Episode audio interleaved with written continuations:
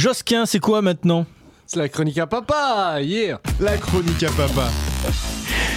La C'est lettre la- Alice Dubstep. C'est la dernière émission de l'année 2021, les gars. Donc, on se retrouvera en 2022 avec ces questions liées à l'épiphanie. C'est maintenant. Quelle pâtisserie mange-t-on généralement le premier dimanche de l'année et pourquoi Réponse A, la galette, parce que t'étais trop bourré au Nouvel An et que la première chose que t'as retrouvée dans ton lit, avec des coulures et des morceaux en guise de fruits confits le long de ton cou. Réponse B, c'est la galette des rois, parce qu'en vrai, à l'époque, on chie un peu sur l'écriture inclusive. Il n'y a pas les reines du shopping. Jésus, c'est la Christina Cortula du game. On lui offre de l'or, de l'encens, de la myrrhe, alors que toi, t'as juste une fève pourrie en porcelaine Wish. Qui te pète une dent. Réponse C, c'est la galette des Saturnales. Des bons gros païens qui marquaient le solstice d'hiver, le moment de l'année où le soleil revenait et les jours rallongeaient. Attends, premier dimanche de l'année Mais ça peut pas être le solstice du coup. Euh, attends, c'est galette Non, des après rois. le solstice. Allez Romain, tu dirais quoi Premier, je sais pas. pr- pr- pr- premier dimanche de l'année, je veux dire la galette des Saturnales. Parce que ça peut pas être la galette Saturnales. des rois. Ouais, allez, Saturnal aussi. ouais. Ok. Ouais, j'aurais dit ça aussi, effectivement. Eh ben, exactement.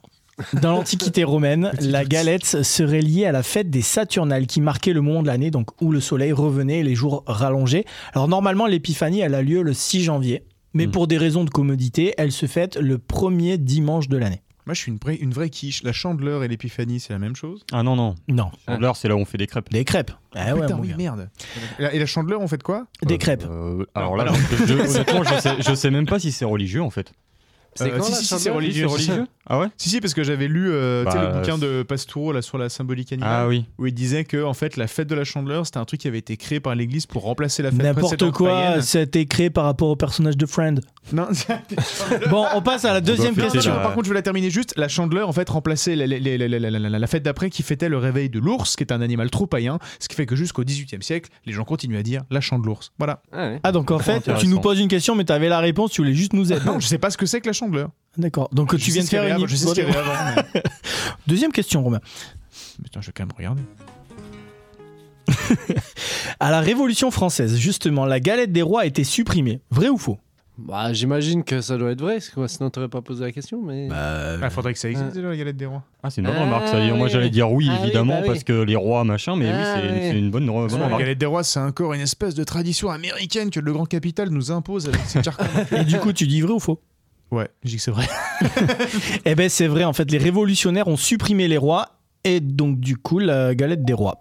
Ils Ah l'ont ouais, ben, il l'aura- remplacée. Il l'a appelé différemment, c'est la, Eh ga- ben, la regarde. galette des révolutionnaires. Eh C'est ben, comme. presque. les Regarde, têtes de écoute nègre, bien. Tu appelles tête au chocolat. Mais tu vas la fermer Écoute bien, Josquin. Ils l'ont remplacée par la galette de l'égalité. Ah voilà, ben voilà. Bah en fait c'était juste un 4 quarts quoi tu vois j'ai, euh, un quart de farine IGBA un quart euh, de un peu de sucre en poudre et un peu de sucre en poudre Un- ou alors un quart de beurre doux ou salé ça dépend si t'aimes les sodomes SM Non, non, par contre, les gens qui prennent du beurre doux, non, mais ça. Non, ouais, arrête. Stop. arrête. C'est ce- on c'est coupe ce- l'émission, s'il vous plaît. c'est ce que je viens de te On- dire toi qui es breton D'accord. si t'as du Oh. Ok. beurre doux dans ton frigo c'est que Ouais, c'est bah, c'est qu'il y a un problème surtout.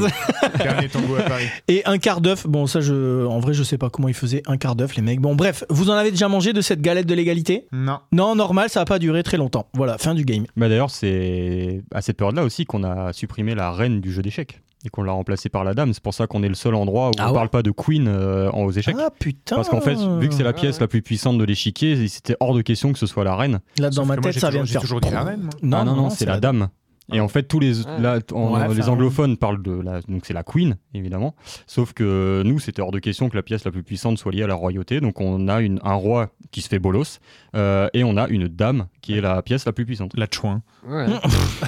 Et juste que sachez que la chandeleur, c'est quand Jésus était présenté au temple, Le mec il, a- il veut la caler sa chandeleur présenté au putain. temple à Simon. Donc voilà, je sais. c'est Donc donc c'est pas moi qui suis coupable de pas savoir. Mais c'est vrai, Chandeleur, je m'en- je je m'en trouve ça- souviens. c'est un nom qui fait pas chrétien, quoi, le nom. Non, non, au chrétien. départ, c'est une fête païenne. Non, mais voilà, mais juste regardez. Bah moi oui, c'est pour ça effectivement que moi je pensais pas que c'était lié à une fête religieuse. Pour moi, c'était enfin, en plus pour moi dire ah, en Bretagne, pour moi c'était juste on, on bouffe C'est des juste crêpes une, comme c'est tous les une autres crêpe jours de de, l'année. une quoi. crêpe de plus quoi. ouais, Voilà, c'est ça. euh, Ouais, mais justement, en règle générale, une- quand t'as une fête religieuse pas chrétienne, les- juste que très régulièrement, l'église arrive et dit Bon, au- au- bah, les au petit Saturnales, Salamanec, là, on typiquement. va hein. ouais. essayer de. ouais. Bah ouais. Ouais, on Ça rajoute tourne, un On hein. va truc remplacer par une croix vos idoles, là, vous allez, vous allez les foutre dans le cul, puis je pense qu'on voilà. Parce que sinon, c'est l'inquisition. Ouais, hein. ça- ça- Voilà. Allez, petit poulet, troisième question. Toujours pour notre galette, à quand remonte la tradition de la fève Ah, Oh, à la même époque que la intéressant. galette, l'Antiquité romaine, on pouvait encore faire passer des gosses sous la table sans que Jean-Luc Laeus soit inquiété par la justice. Réponse B, en 1536, quand la fabophilie est née. Alors rien à voir avec les fétichistes qui baissent que avec des Fabiens.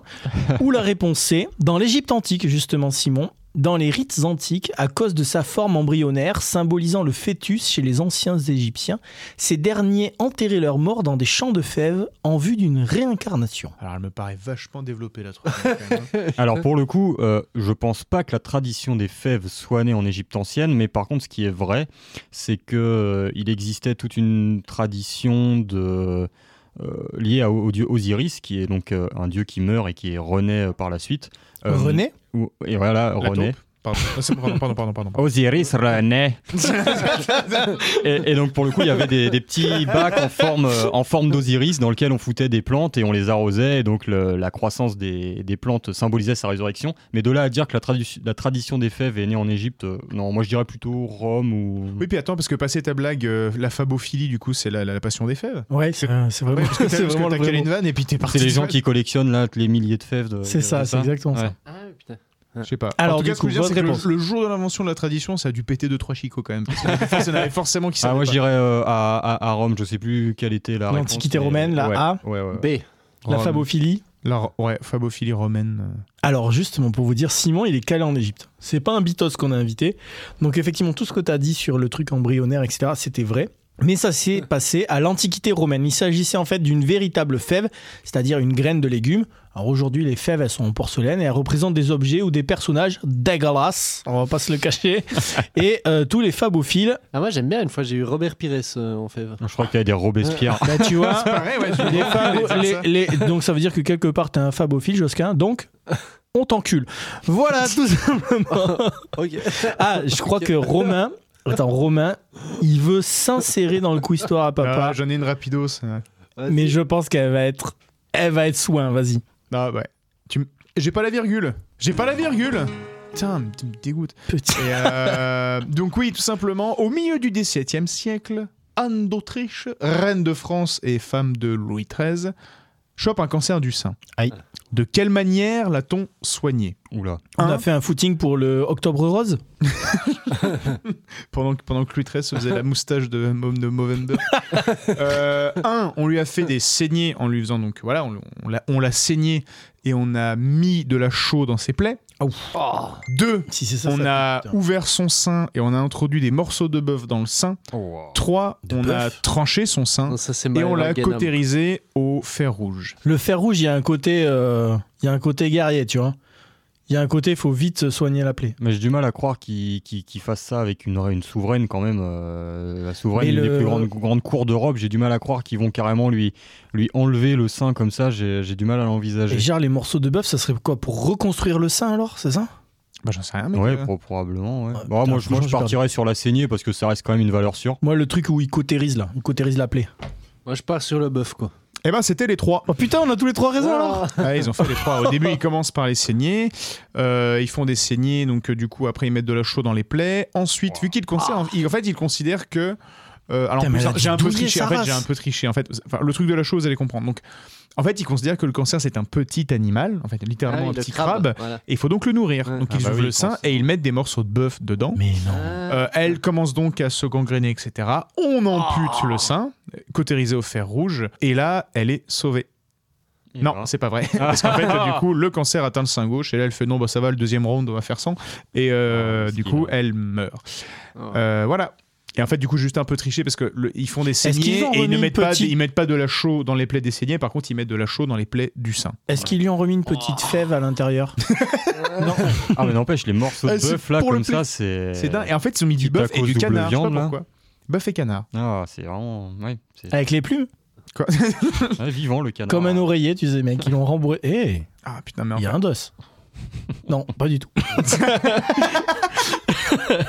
bon, mais les gars, écoutez, c'est- maintenant c'est l'heure de quoi Abonnez-vous, likez et partagez notre podcast Louis 1664 à retrouver bien évidemment en intégralité sur vos applications de podcast préférées. Louis 1664, c'est l'émission Histoire et Humour. Josquin, Romain, Rémy et leurs invités vous accueillent à leur table pour donner à l'histoire la saveur d'un apéro entre amis.